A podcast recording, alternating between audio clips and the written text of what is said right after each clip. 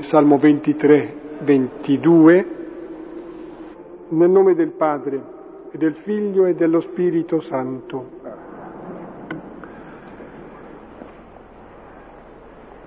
Il salmo che conosciamo forse maggiormente. Bello. Il Signore è il mio pastore, non manco di nulla su pascoli erbosi mi fa riposare, ad acque tranquille mi conduce. Mi rinfranca, mi guida per il giusto cammino, per amore del suo nome. Se dovessi camminare in una valle oscura, non temerei alcun male, perché tu sei con me il tuo bastone e il tuo vincastro mi danno sicurezza. Davanti a me tu prepari una mensa sotto gli occhi dei miei nemici. Cospargi di olio il mio capo, il mio calice trabocca. Felicità e grazia mi saranno compagne tutti i giorni della mia vita e abiterò nella casa del Signore per lunghissimi anni. Gloria al Padre e al Figlio e allo Spirito Santo, come era nel principio e ora e sempre, nei secoli dei secoli. Amen. Questo salmo bene si raccorda col brano di questa sera perché da chi andremo, cioè chi seguiremo, chi sarà nostro pastore? O è il Signore oppure, corrispondente a questo salmo 23, il salmo 49, è altro che diventa poi alla fine loro pastore sarà la morte. Ecco, noi come Pietro diciamo che solo il Signore ha parole di vita eterna, quindi solo Lui seguiamo.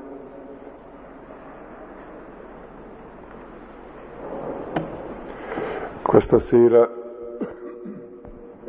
concludiamo il capitolo sesto che è tutto sul pane, sull'Eucaristia, sul centro della nostra vita cristiana,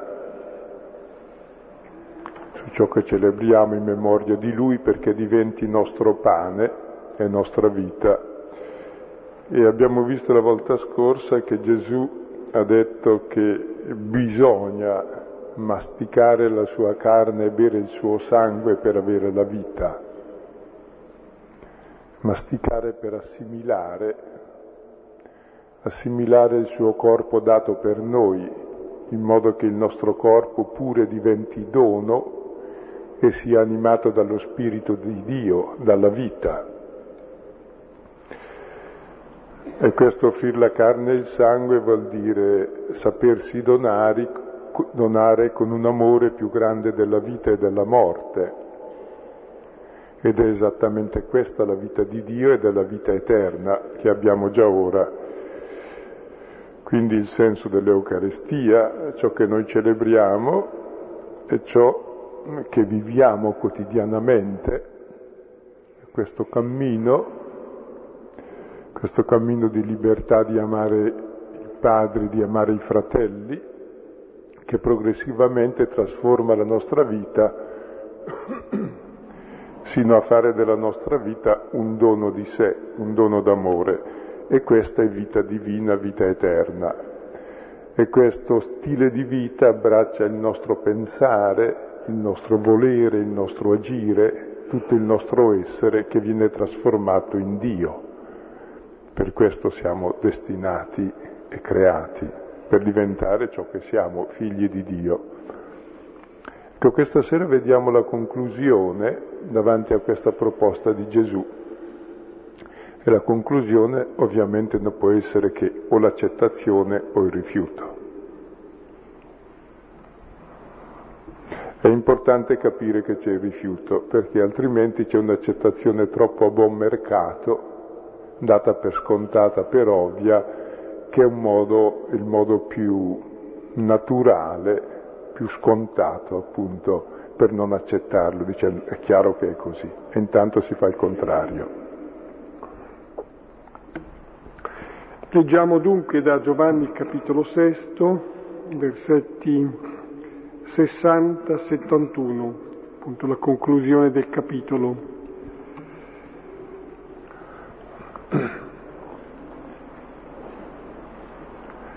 Allora molti dei suoi discepoli, avendo ascoltato, dissero, dura è questa parola, chi può ascoltarla?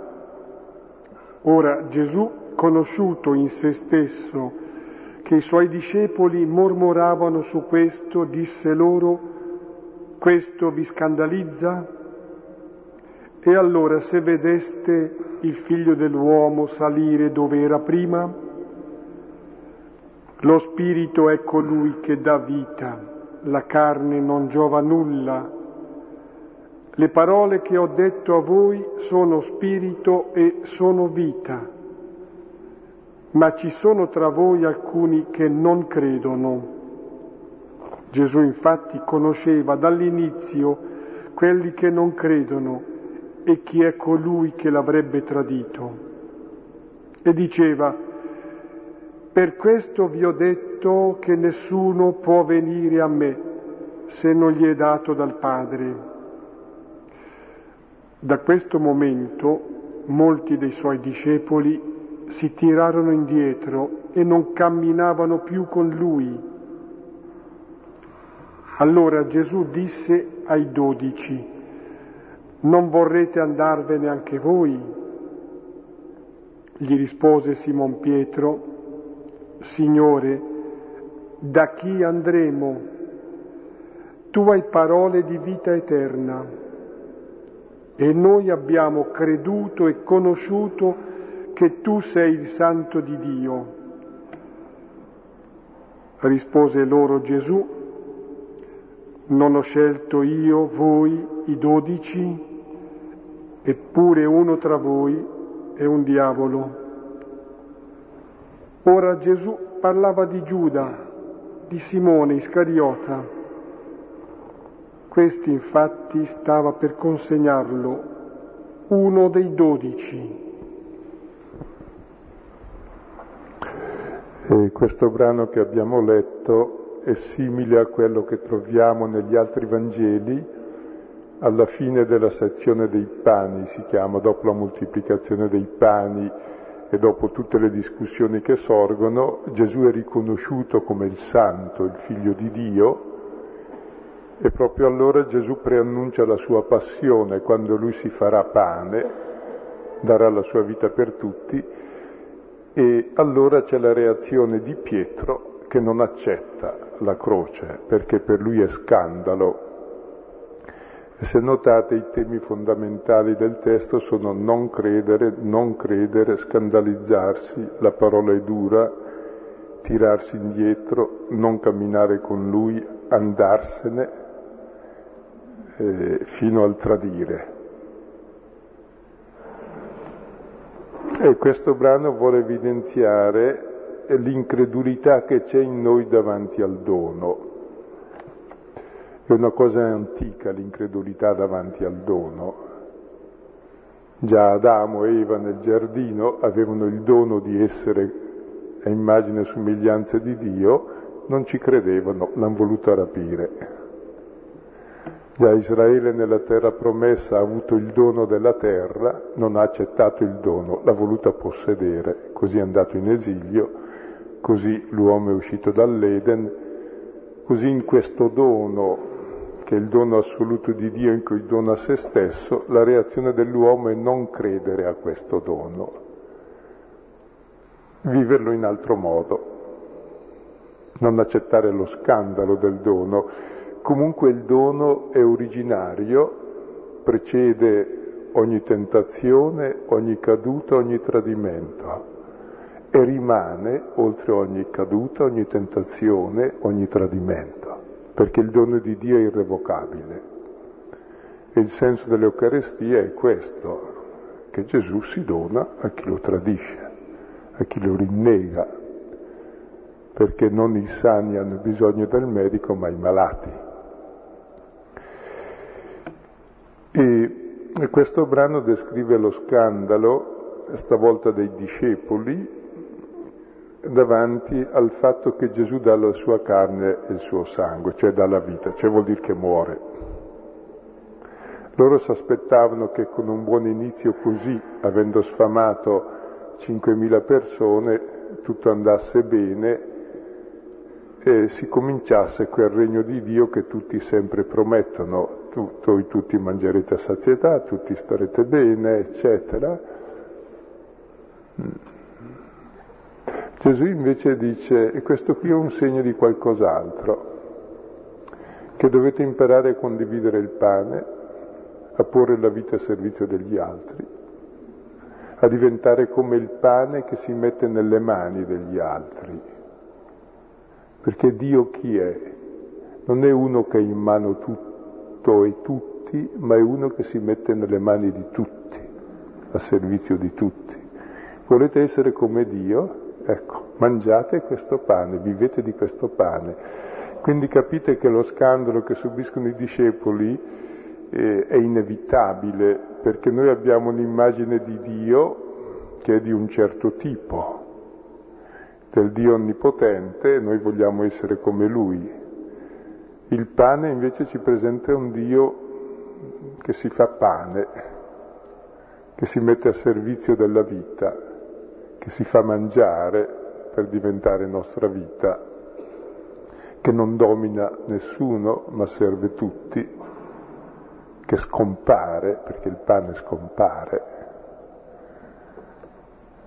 Quindi c'è una concezione di Dio diversa, di un Dio che è amore, che non è potere, non è dominio, non è sopraffazione, non è violenza, ma un Dio che è dono, perdono, umiltà e servizio. E l'uomo vero a immagine di Dio è questo.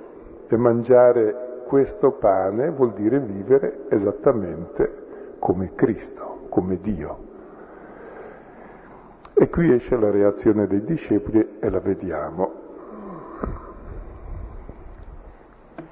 Leggiamo i primi due versetti. Allora molti dei suoi discepoli, avendo ascoltato, dissero, dura è questa parola chi può ascoltarla? Ora Gesù, conosciuto in se stesso che i suoi discepoli mormoravano su questo, disse loro, questo vi scandalizza? Ecco, si tratta dei discepoli, non sono più gli avversari che mormorano, ma i discepoli dicono è dura questa parola. Che parola è? Le parole che Gesù aveva appena detto dicendo che chi mangia di me vivrà di me, vivrà come me. Cioè siamo chiamati attraverso questo cibo a vivere come lui, il figlio che si fa fratello di tutti, a vivere la solidarietà, il servizio, il dono, la condivisione ed è questa la vita eterna. L'altra è la morte eterna che opera già la morte nel tempo e poi perdura. Questa invece già opera vita adesso ed è la vita stessa di Dio perché è l'amore. E i discepoli trovano dura questa parola. È strano come noi troviamo così spesso dure le proposte del Vangelo che ci propone di essere contenti nella gioia, nell'amore, nella condivisione, nella vita. Troviamo invece così belle, così attraenti le proposte mm, che vengono dalla parte avversaria, diventerete ricchi, potenti, dominerete su tutti, avrete la conoscenza del bene e del male, farete diventare bene il male, male il bene come voi volete, stravolgerete tutto e tutti vi adoreranno. Chissà perché. La cosa appunto dicevamo è molto antica, l'uomo ha un inganno dentro che fa sì che ritenga che il male sia bene, come il frutto che sembrava buono da mangiare, bello da vedere, desiderabile per ottenere la conoscenza, e poi si accorsero che non era né buono né bello né desiderabile. Cioè il male eh, capovolge il nostro modo di giudicare e troviamo duro ciò che è dolce e troviamo dolce ciò che in realtà è un veleno che ci uccide. Non è dura la parola del Signore, è duro il nostro cuore che è chiuso nell'egoismo. E una proposta di amore e di fiducia si scontra inevitabilmente con la paura e l'egoismo di un cuore chiuso e ci sembra duro, non il nostro egoismo, l'amore. Io direi è importante che avvertiamo questa durezza, perché se non la avvertiamo vuol dire che neanche ci siamo accorti che noi stiamo dall'altra parte. Diciamo è naturale che sia così. Tant'è vero che noi celebriamo benissimo l'Eucaristia, mangiamo questo pane e viviamo esattamente facendo il contrario, perché non avvertiamo la differenza tra questo pane e noi. Allora non facciamo l'Eucaristia, mangiamo e beviamo la nostra condanna. È importante quindi avvertire questa durezza, che è la durezza del nostro cuore che esce davanti a questa proposta sì, almeno verbalizzare la durezza che in questo caso viene attribuita alla parola, alla parola del Signore. Se non altro è un buon principio, si verbalizza che c'è qualcosa di duro, si sbaglia perché si dice dura la parola, poi però Gesù svelerà che è il nostro cuore. Mm. Credo che la conversione avviene attraverso gradi, attraverso passaggi. Mm. Pensavo proprio su questa parola dura, come noi riusciamo a svigorirla. E torno all'Eucarestia. Facciamo delle bellissime liturgie, si possono vedere anche in televisioni, belle, solenni, tanti colori, tanti alleluia, tanti bei canti, tutte cose bellissime, dico, tutt'altro che disprezzabili. Ecco, Giovanni nel capitolo tredicesimo, beh, qui parla di mangiare, la, masticare la carne e bere il sangue, qualcosa di un po' più crudo.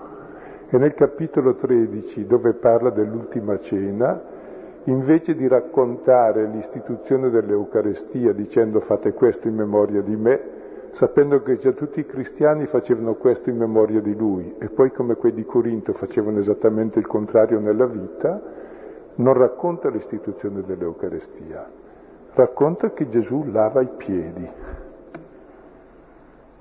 dicendo vi ho dato un esempio, questa è la memoria, perché facciate altrettanto, fate questo. Celebrare l'Eucarestia vuol dire lavare i piedi ai fratelli. Cioè è preoccupato di far sì che l'Eucarestia non sia solo un gesto cultuale, L'uomo è anche culto, ma è pericoloso un culto dissociato dalla vita e alienazione. Il vero culto è il nostro corpo, dice Paolo Romani 12.1, che vive secondo la parola di Dio. Questo è il culto logico e spirituale. L'altro è menzogna, culto illogico. E facilmente la liturgia diventa menzogna se non è celebrata con questo spirito e chiaramente il Vangelo di Giovanni si rivolge alla comunità cristiana che celebra l'Eucaristia, perché i giudei non ci sono più, Giuda non c'è più, Pietro non c'è più, lui è l'ultimo degli apostoli e dice anche noi davanti all'Eucaristia troviamo dura questa parola e non la ascoltiamo, facciamo esattamente il contrario. E Gesù conosce questa durezza, conosciuto in se stesso che i suoi discepoli mormoravano, disse loro, questo vi scandalizza? Cioè l'Eucarestia, la croce, è uno scandalo. Noi lo addomestichiamo troppo spesso e troppo bene. Basta soddisfare il precetto delle messe festive e io soddisfatto no. Devo avvertire lo scandalo di questo corpo dato per me. Lo scandalo è la pietra d'inciampo, inciampo contro questo dono, perché io faccio il contrario, vado in direzione opposta. È lo scandalo che ha percepito Pietro alla fine della sezione dei pani, quando Gesù preannuncia quando si farà pane sulla croce e Pietro dice Dio non voglia, non ti capiterà mai. E Gesù lo chiama Satana, mi sei di scandalo, mettiti dietro di me.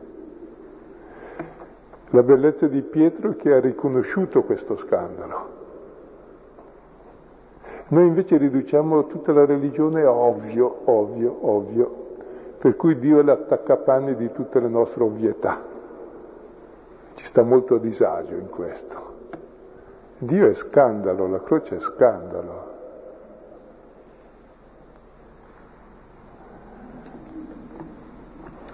Questo vi scandalizza? E allora se vedeste il figlio dell'uomo salire dove era prima, lo spirito è colui che dà vita, la carne non giova nulla. Le parole che ho detto a voi sono spirito e sono vita. E Gesù dice, voi vi scandalizzate di questo? Allora dice, e se vedeste il figlio dell'uomo salire dove era prima? Cosa vuol dire l'uomo, il figlio dell'uomo salire dove era prima? Figlio dell'uomo è l'attributo che Gesù dona a sé, vuol dire, vuol dire tutto questo attributo, vuol dire uomo, vuol dire profeta, vuol dire giudice universale, vuol dire figura divina. E Gesù lo usa per designare se stesso dicendo ognuno capisca quel che vuole. Però qui parla del figlio d'uomo che sale dove era prima, dove era prima il figlio dell'uomo? Era presso il Padre. Ecco, se noi vediamo Gesù salire presso il Padre, nella sua gloria di figlio, cosa diciamo? Sarà ciò che capita nella croce, dove vediamo Gesù salire nella sua gloria, perché la gloria di Dio è servire. Cosa diremo davanti alla croce?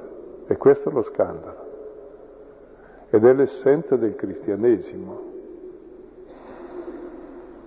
perché la croce appunto ci presenta un Dio che vince ogni nostra violenza, ogni nostra furbizia, con la sapienza e la debolezza dell'amore, in cui si rivela nella sua gloria. La gloria di Dio e la gloria dell'uomo è la vita, e la vita è l'amore, è il dono, non è il potere che opprime e uccide l'uomo, quella è morte.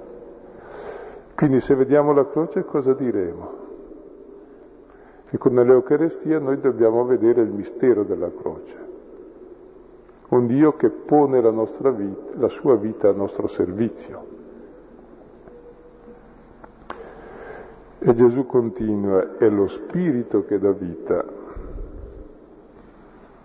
Lo Spirito è il respiro, è proprio il respiro che dà la vita. La carne eh, ha la vita se c'è il respiro. Quindi cos'è che dà la vita? Lo spirito. E da dove viene lo spirito? Ecco, verrà proprio quando vedremo il figlio dell'uomo salire dove è andato e dove ci darà il suo spirito. Cioè Dio ci dà il suo spirito, la sua vita, proprio dando la vita per noi. Ed è questo che rende viva la nostra carne, la nostra umanità e ci dona la vita stessa di Dio. Altrimenti se viviamo nella carne semplicemente da animali nell'egoismo è meglio non essere nati. Lo dice Gesù appunto, di Giuda. E poi Gesù continua, le parole che vi ho detto sono spirito e vita. Ecco, Parole che sono spirito, tutti percepiamo che ci sono parole che sono spirito, che danno respiro, che danno vita. Come percepiamo che ci sono parole che tolgono il respiro, tolgono la vita. Ci sono parole che sono verità, vita, libertà, dono. Ci sono parole che sono esattamente il contrario, menzogna, schiavitù. Ecco, le parole di Gesù, le parole del figlio che ama i fratelli sono spirito e vita. ma ci sono tra voi alcuni che non credono. Gesù infatti conosceva dall'inizio quelli che non credono e chi è colui che l'avrebbe tradito. E diceva, per questo vi ho detto che nessuno può venire a me se non gli è dato dal Padre. Ecco, Gesù dice che ci sono alcuni tra voi, sono i discepoli, anzi all'inizio si dice molti, qui alcuni, attenua un po', che non credono. È un ritornello questo, non credere. Perché non crediamo al dono e all'amore di Dio? Credere vuol dire fidarsi, ritenere per vero, perché si vede che è vero, semplicemente perché ognuno di noi si fida e ritiene per vero solo ciò che conferma le proprie opinioni. Avete mai provato, se leggete un giornale che non è quello che vi interessa, dite no, questa è menzogna, passiamo all'altro, una notizia contraria alle vostre opinioni. Perché? Perché noi crediamo in ciò che ci conferma nei nostri deliri, nelle nostre fantasie, nelle nostre menzogne, nelle nostre paure, nelle nostre schiavitù. Ciò che accarezza il mondo anestetizzato in cui viviamo, questo ci va bene. Un mondo invece che ci urta, che ci provoca, ci vuol portare veramente a una libertà, ci vuol portare a una solidarietà a un mondo nuovo che è quello di Dio, ecco, a questo non crediamo, perché ognuno capisce la propria lingua.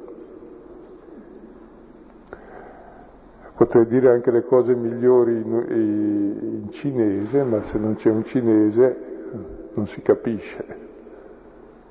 Noi tutti siamo molto selettivi. Per questo è importante sempre stare attenti a ciò che ci scandalizza, a ciò che non comprendiamo, a ciò che è contro di noi. Probabilmente è qualcosa di molto utile da capire.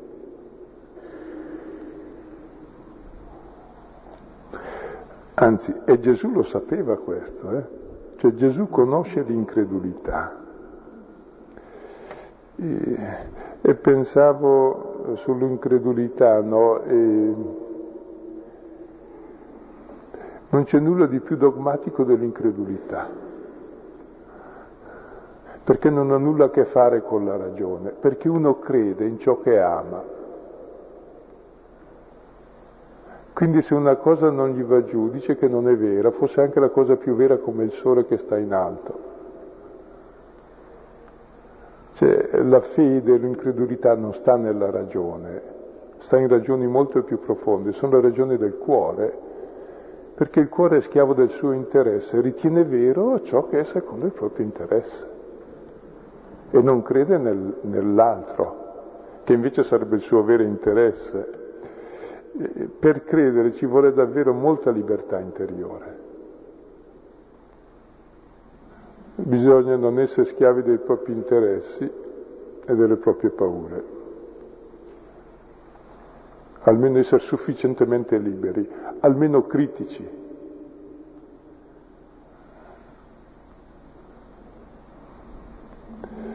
E ci sono fedi implicite eh, che sono più sicure della fede in Dio.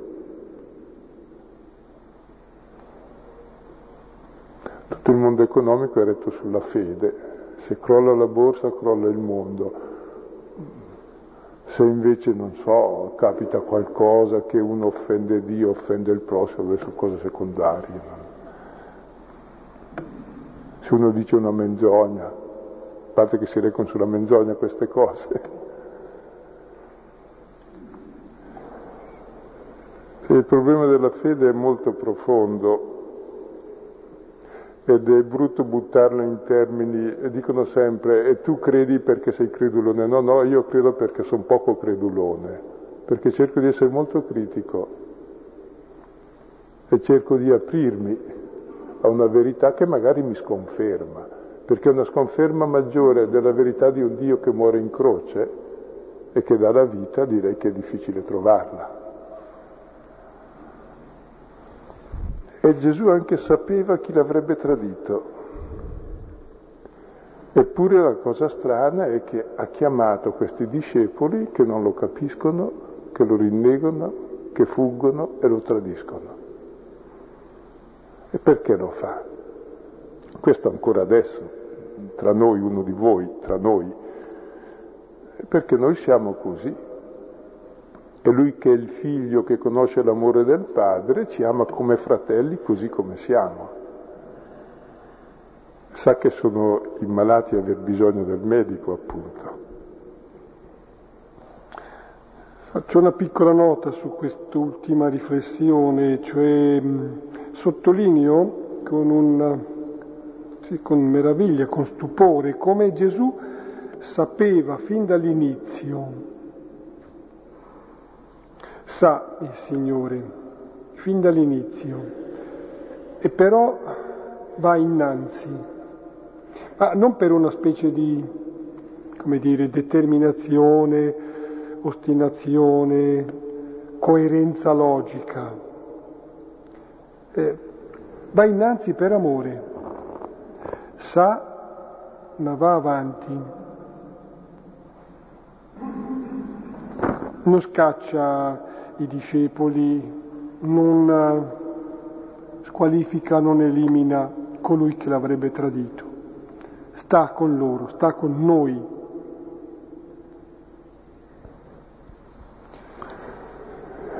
E continua Gesù ancora dicendo, per questo vi ho detto che nessuno può venire a me se il Padre non lo attira. E queste parole, se notate, eh, ci stupiscono un po' perché la fede ce la dà Dio Padre. Se Dio Padre ci attira al figlio, allora possiamo approdare alla fede. Se non ci attira, sembra non possiamo approdare. Quindi possiamo dire tranquillamente, se abbiamo fede o non abbiamo fede è colpa di Dio, stando a questo testo. In realtà il testo è molto sottile, mm. perché il padre attira tutti i figli al figlio se no non sarebbe padre.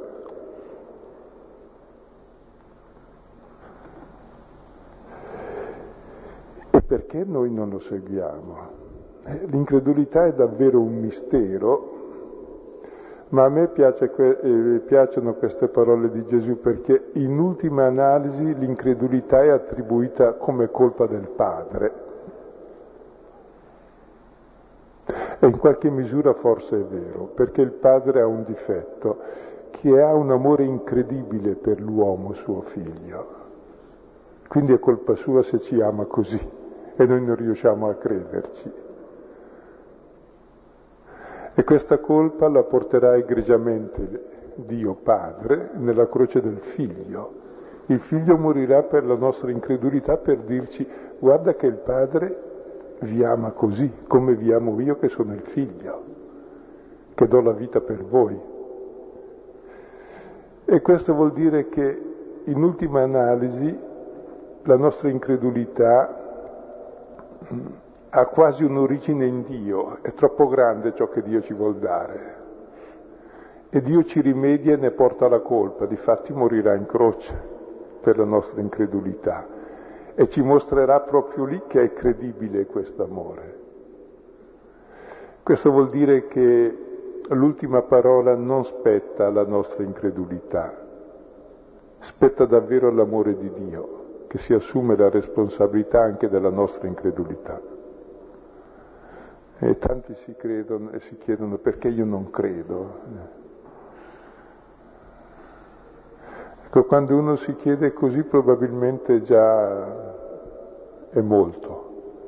Vuol dire che desidera la fede e presto o tardi la trova. E ciò che ci impedisce la fede è una conoscenza più profonda, è una libertà più profonda dall'egoismo, una conoscenza più profonda dell'amore, è una libertà maggiore dall'egoismo. La vita ci è data per credere all'amore.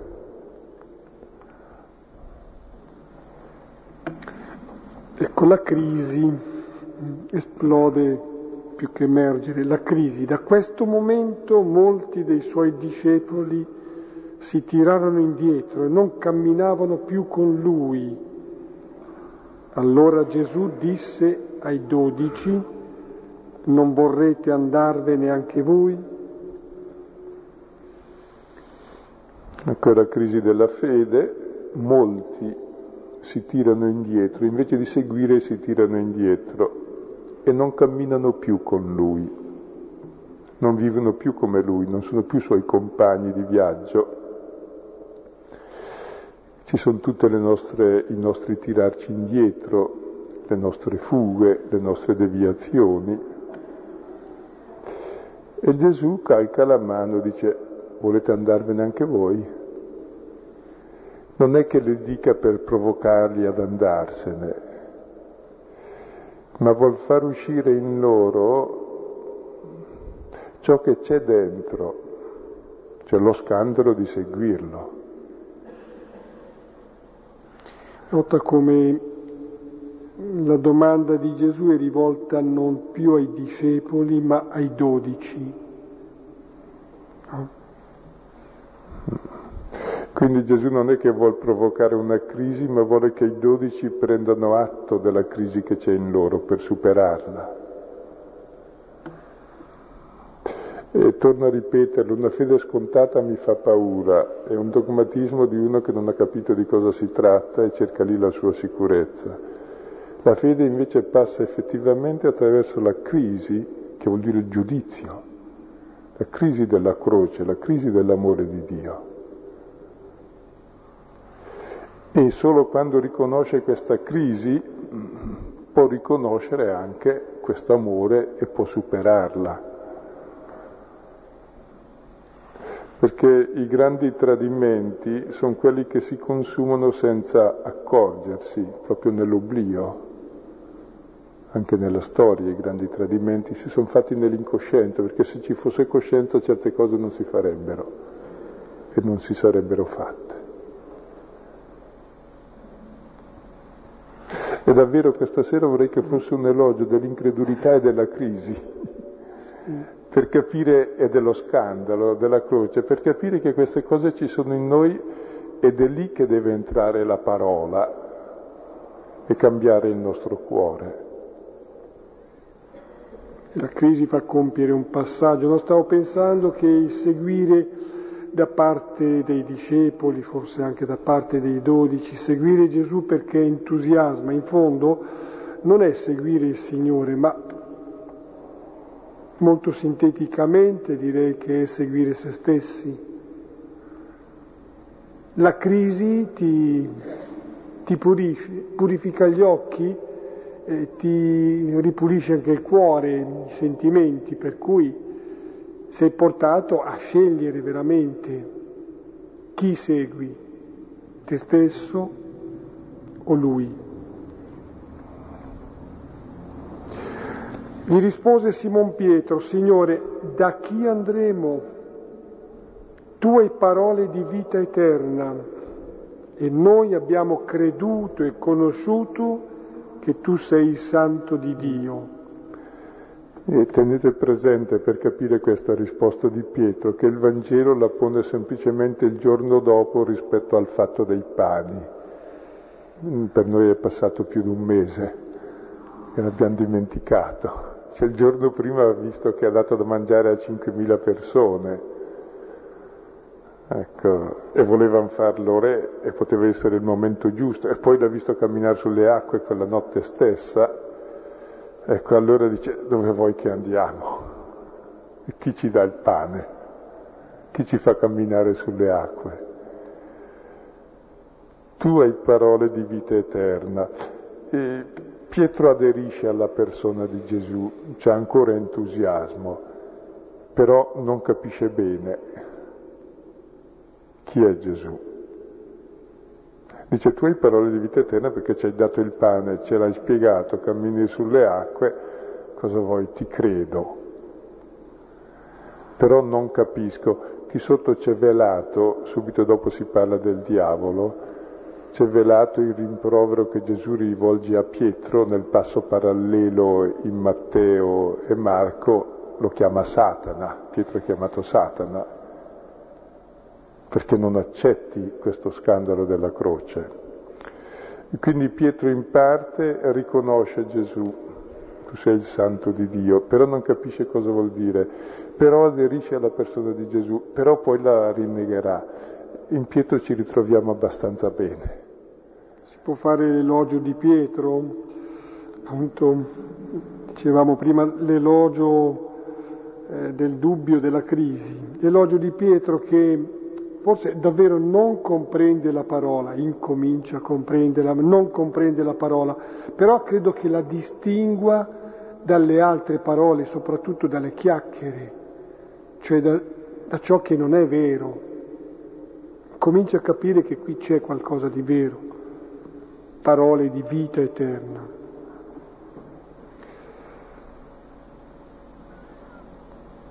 Rispose loro Gesù, non ho scelto io voi, i dodici, eppure uno tra voi è un diavolo. Gesù parlava di Giuda, di Simone Iscariota, questi infatti stava per consegnarlo, uno dei dodici. E fa meraviglia che tutto il capitolo sul pane, capitolo sull'Eucarestia, sul centro della vita cristiana, e termini con la scelta dei dodici, l'elezione di Israele, i dodici apostoli, le dodici tribù, e Giuda che è un diavolo. La stessa cosa capita al capitolo 13 nell'ultima cena, quando Gesù lava i piedi, dove il protagonista insieme a Gesù di tutto il capitolo è sempre Giuda. Cosa c'ha a che fare Giuda con l'Eucarestia? Ecco, Giuda con l'Eucarestia ha molto a che fare.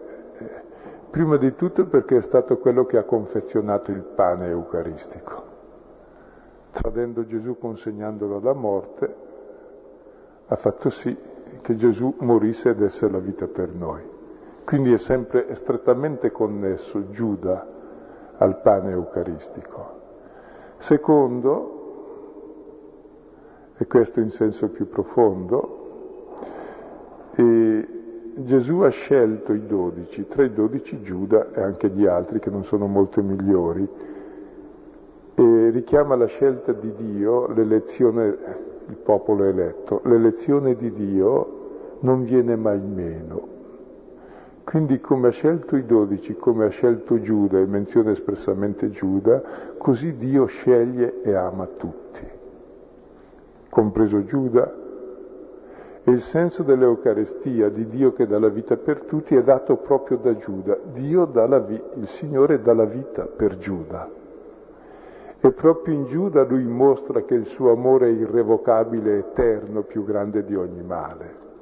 Perché se l'adesse per un amico molto bravo che vuol dare la vita per lui, più o meno saremmo disposti anche noi.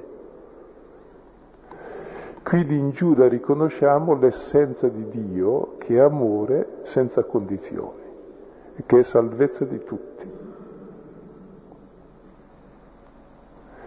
E lì conosciamo chi è Dio. Quindi per questo sia qui alla fine del capitolo sull'Eucarestia sia nel capitolo 13, proprio l'occhio è sempre puntato su Giuda, Ecco, su questo torneremo. Allora, in sintesi, eh, questo testo eh, vuol far uscire il nostro scandalo, la nostra crisi di fede davanti all'Eucarestia. Quando celebriamo l'Eucarestia, realmente mangiamo il corpo del Signore dato per noi, viviamo di questo dono, di questo amore assoluto siamo assimilati a, a Lui, diventiamo noi stesso dono per i fratelli. E la fede è questa. Accettiamo che la logica di Dio è quella di lavare i piedi, non di fare le scarpe a tutti, di lavare i piedi a tutti. E che ci ha dato l'esempio perché facciamo altrettanto.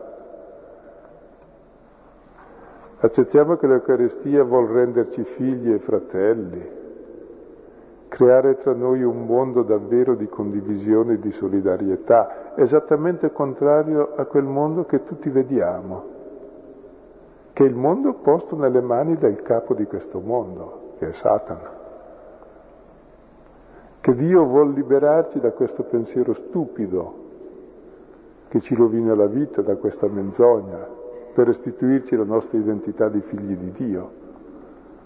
E quindi l'intento di questo brano finale del Vangelo che Giovanni scrive per la sua comunità attorno all'Eucarestia è proprio per far capire lo scandalo dell'Eucarestia e la novità di vita che porta l'Eucarestia, che è la salvezza del mondo, perché davvero crea un mondo nuovo.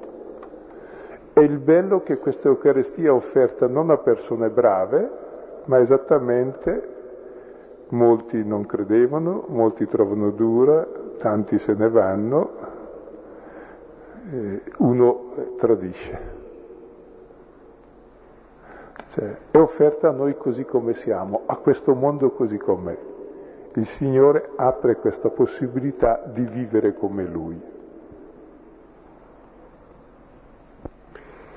Semplicemente allora i testi accenno solo, oltre al Salmo 23 con cui abbiamo principiato l'ascolto, il Salmo 49 corrispondente. Signore pastore, altro può essere pastore della vita. Poi Isaia 55, 1, 11. È la contrapposizione fra la nostra via, la via del Signore. E Matteo 16, 13, 23. E poi eh, veniva citata già la prima lettera di, ai Corinti, capitolo undicesimo, 17, 34, le incongruenze di una comunità che celebra l'Eucaristia ma non riconosce il corpo del Signore. E prima di terminare, chiedo scusa, un ultimo estremo avviso, noi ci troviamo ancora il 2 aprile e poi ci vedremo il 23 di aprile, dato che c'è la settimana santa e la settimana dopo Pasqua. Ecco. Il 2 aprile ci vediamo ancora. Ecco, ci fermiamo qui e riprendiamo tra mano il testo.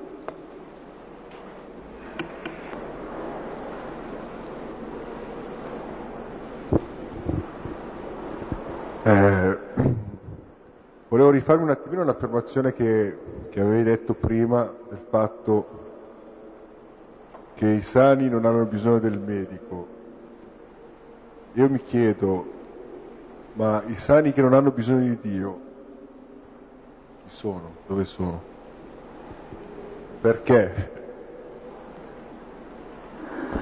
Io intendevo i malati spirituali.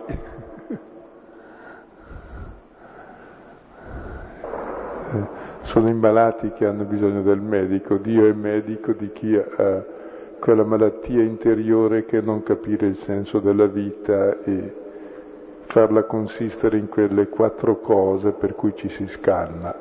Questa è una brutta malattia, peggiore di tutte, perché le altre malattie non sono così gravi, già bisogna pur morire, ma vivere così non bisogna.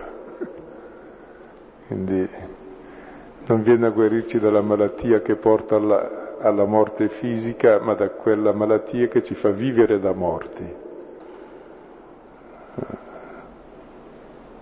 Ci fa operare nell'ingiustizia, nel male, questo sì.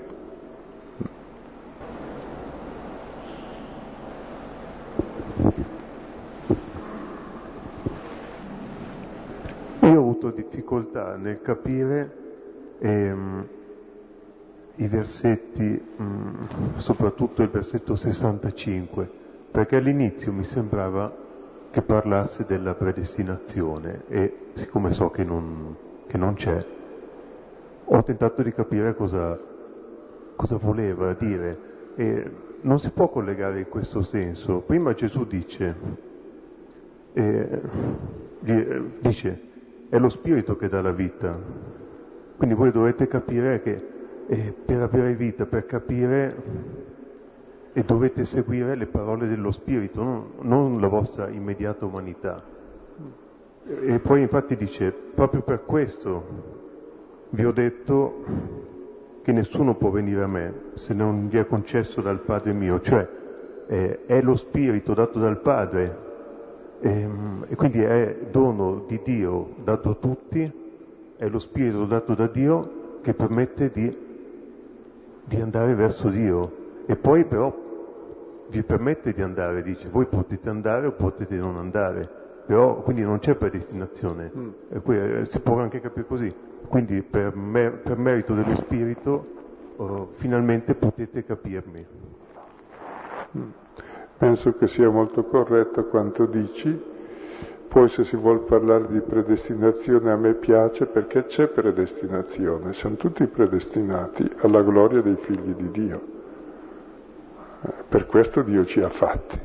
Siamo stati creati nel figlio attraverso il figlio in vista del figlio poi chiaramente, siccome la gloria e l'amore è frutto di libertà, allora posso sottrarmi, ma a questo nessuno è predestinato.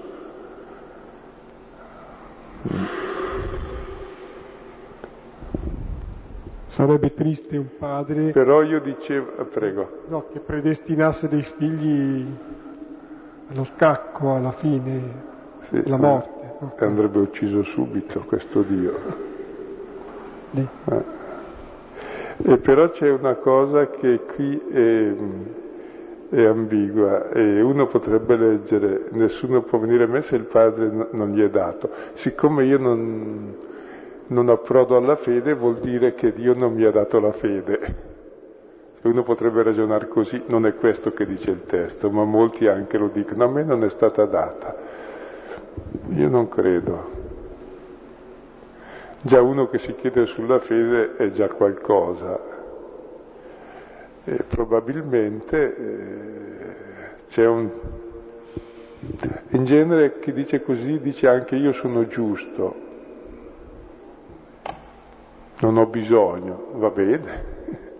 Se si comporta così bene da amare in modo tale, da sapere dar la vita, io dico ma questo è Cristo che è tornato sulla terra se no è semplicemente uno che camuffa il proprio egoismo eh, dicendo faccio nulla di male, cioè si autogiustifica.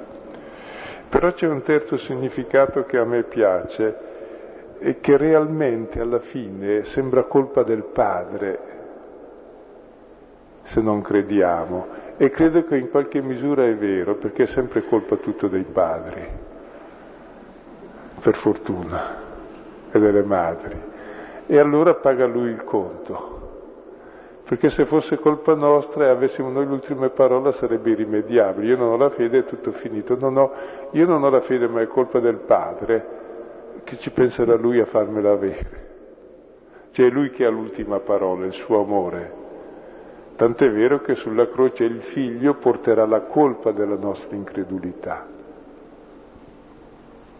E allora lì tutti capiremo e saremo attratti, quando il figlio dell'uomo sarà innalzato, tutti saranno attirati a lui, no?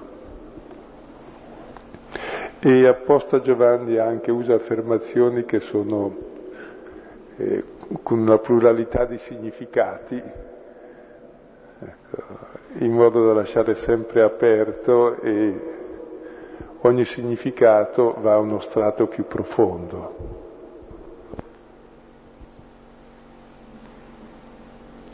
Questa linea ho l'impressione che il Padre eterno può permettersi anche di assumersi queste colpe perché le regge bene.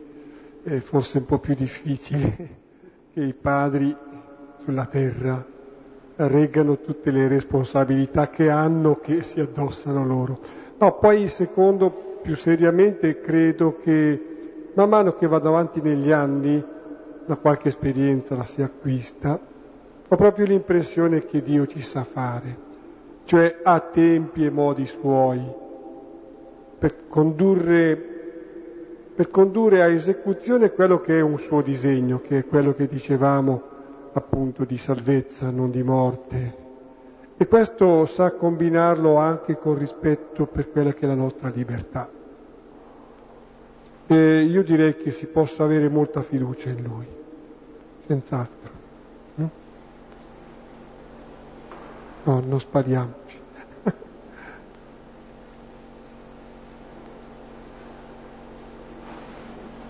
Vediamo che c'è. Là dietro le tue spalle. Ah, ecco questo.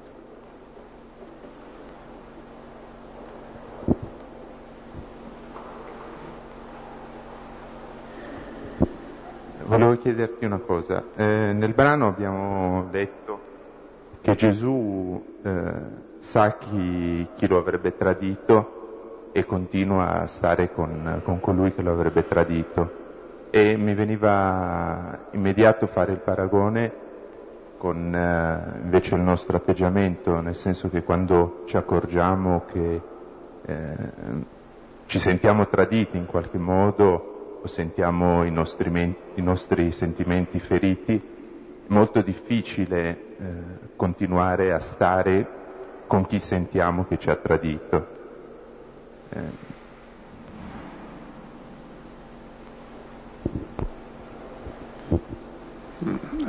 Stavo pensando quanto è vero quello che dici.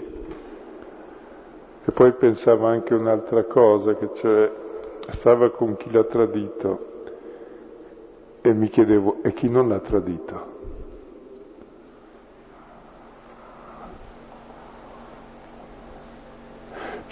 Chi accetta questo amore incondizionato come sorgente della propria vita, come propria vita? E tuttavia i nostri tradimenti, i nostri rinnegamenti vengono a essere il luogo dove abbiamo esperienza di questo amore che sta anche con chi tradisce. Se proprio l'incondizionatezza dell'amore di Dio la sperimentiamo nel nostro peccato. Lì sperimentiamo chi è Lui è amore infinito che perdona, mentre noi, eh, se uno mi tradisce, eh, chiudo il cuore, eh, anzi l'ho già chiuso prima, per quello in genere mi tradisce, e lui no. C'è il mistero di Dio, questo amore incondizionato. E siamo chiamati a diventare giorno dopo giorno nel perdono ecco, figli perfetti come il Padre, nella misericordia, perfetti. E dove non lo siamo, va bene, riceviamo misericordia giorno dopo giorno.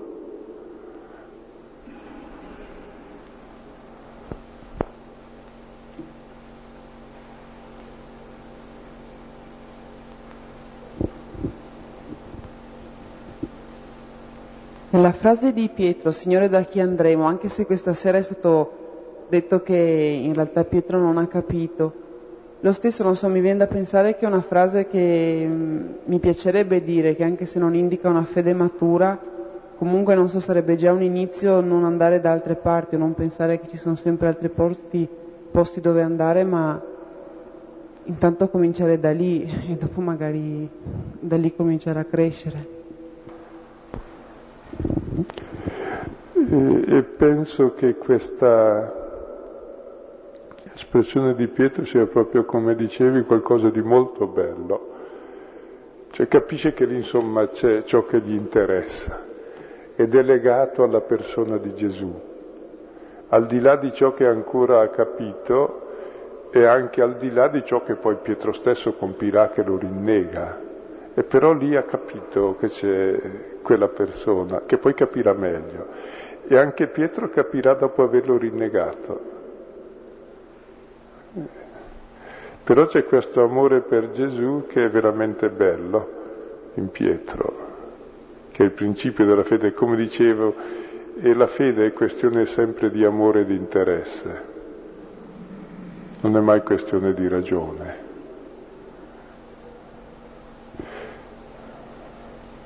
Dopo. Pietro capirà. Ma mi pare di poter aggiungere anche che Pietro forse non ha compreso, non ha mm, intuito granché, però quando dice che abbiamo creduto e conosciuto, cioè ha sperimentato qualcosa, quella è la base su cui non tanto lui si salverà, ma su cui agirà poi Gesù quando lo, lo riprende, lo riscatta, ecco, lo avvince ancora a sé.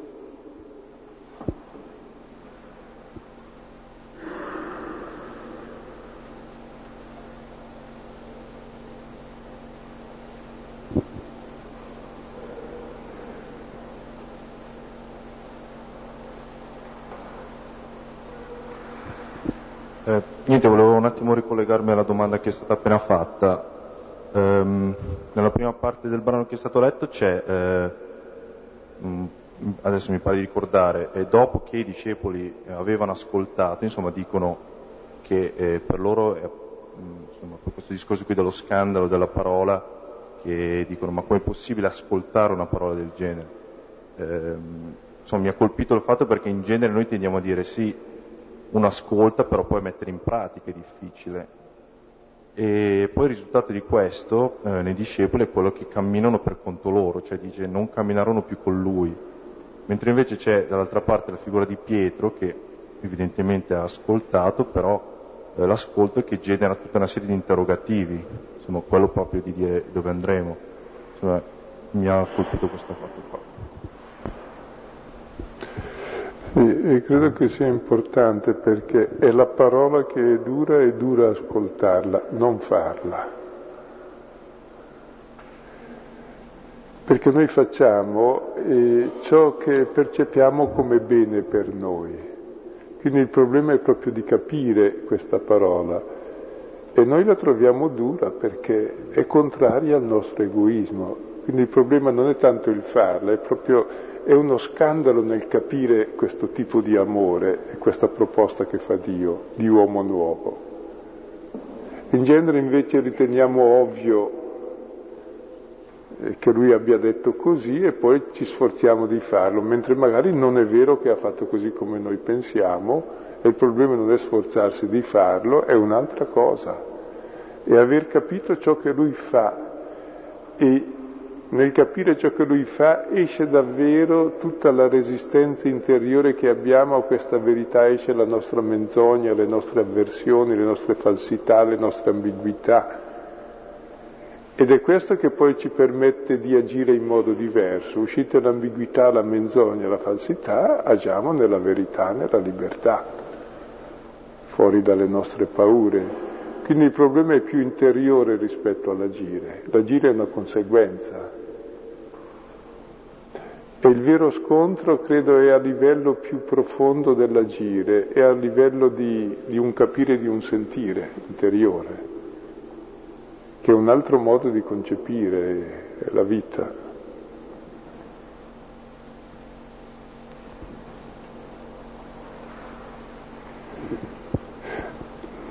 A me fa sempre meraviglia come in genere per noi cristiani è, è ovvio tutto, tutto ovvio. è tutt'altro che ovvio, è duro, è scandaloso. Questo per tutti gli apostoli, i discepoli, per tutti. Per noi è tutto ovvio, ho paura dell'ovvio.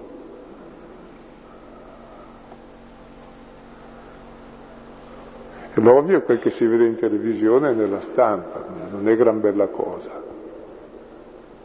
C'è invece qualcosa che ci urta, ci scandalizza, ci toglie fuori dalle nostre schiavitù e questo non è mai ovvio e lì ci mette in crisi e, e provoca decisione, provoca inquietudine fino a quando si arriva a conoscere le parole che sono spirito e vita, e queste le percepiamo.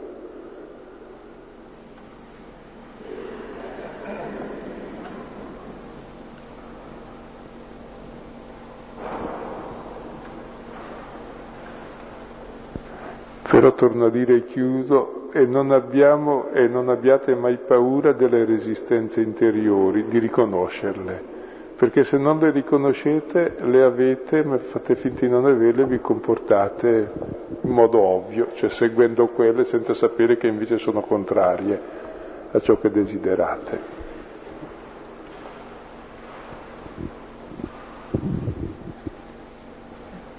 Mi sembra che quello che sento come duro nella parola chi mangia me diventa me in realtà non è il fatto che Dio venga per lavarci i piedi, cioè secondo me non è questo che ci dà fastidio.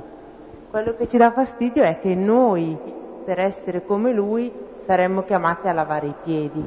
Cioè, la, la nostra parte di condivisione, il fatto che Dio ci ami tantissimo, vabbè, tutto di guadagnato nel nostro egoismo. Quello che veramente è duro della parola se, per quello che sento io è la condivisione. E in qualche misura è vero, però ritengo anche un'altra cosa, cioè porto un esempio. Supponiamo di essere in Inghilterra dove c'è la monarchia, ecco, quattro re di carte più il re d'Inghilterra resistono ed è il simbolo eh, di tutto, supponete, o lo era. Eh, Supponete che il re o la regina o chi per lui per mestiere lavi i piedi, lavi i vetri della città, pulisca le strade. Io non farò mai quel lavoro, quindi sto tranquillo, preferisco altri lavori. Ciò che mi scandalizza è che il modello supremo sia quello, cioè quel che mi scandalizza è più che Dio sia così, perché che io ogni tanto lo faccia dovrò pur farlo, almeno lavare i miei ma che Dio mi lavi i piedi, è questo che mi scandalizza. Non so se mi spiego. Eh, per me è uno scandalo maggiore. Poi è vero il secondo scandalo, ma quello è, è banale che se vogliamo essere come Dio, il problema è capire che Dio è così. Perché il nostro errore è la falsa immagine di Dio e quindi di uomo, perché siamo suoi figli a immagine e somiglianza sua, ma l'errore sta in come concepiamo lui. E il vero scandalo penso che sia, eh, perché io non devo morire in croce, è già morto lui innanzitutto, è che lui è morto per me. E questo è lo scandalo, che lui mi lavi i piedi, che Dio sia questo. Sì, credo che questo ragionamento sia più, eh, più corretto e perfetto, però eh, giocando d'anticipo ci si riferiva al capitolo tredicesimo, dove appunto Gesù lava i piedi. Direi che Pietro eh, dice è meglio prevenire che tu non mi lavi i piedi, così anche io non li laverò. Ma è vero che la ragione fondante però è quella che si rifiuta un Dio che si mette in una condizione come questa di Gesù. Perché voglio dire, sarò costretto a lavare i piedi a servire, ma che almeno il mio ideale, il mio Dio sia qualcos'altro. Sì. Ma tutti noi sempre scegliamo come rappresentanti qualcuno che sia qualcos'altro che io non sono, perché se è come sono io il mio concorrente non lo voglio. Ecco, quindi la meraviglia è che Dio sia così.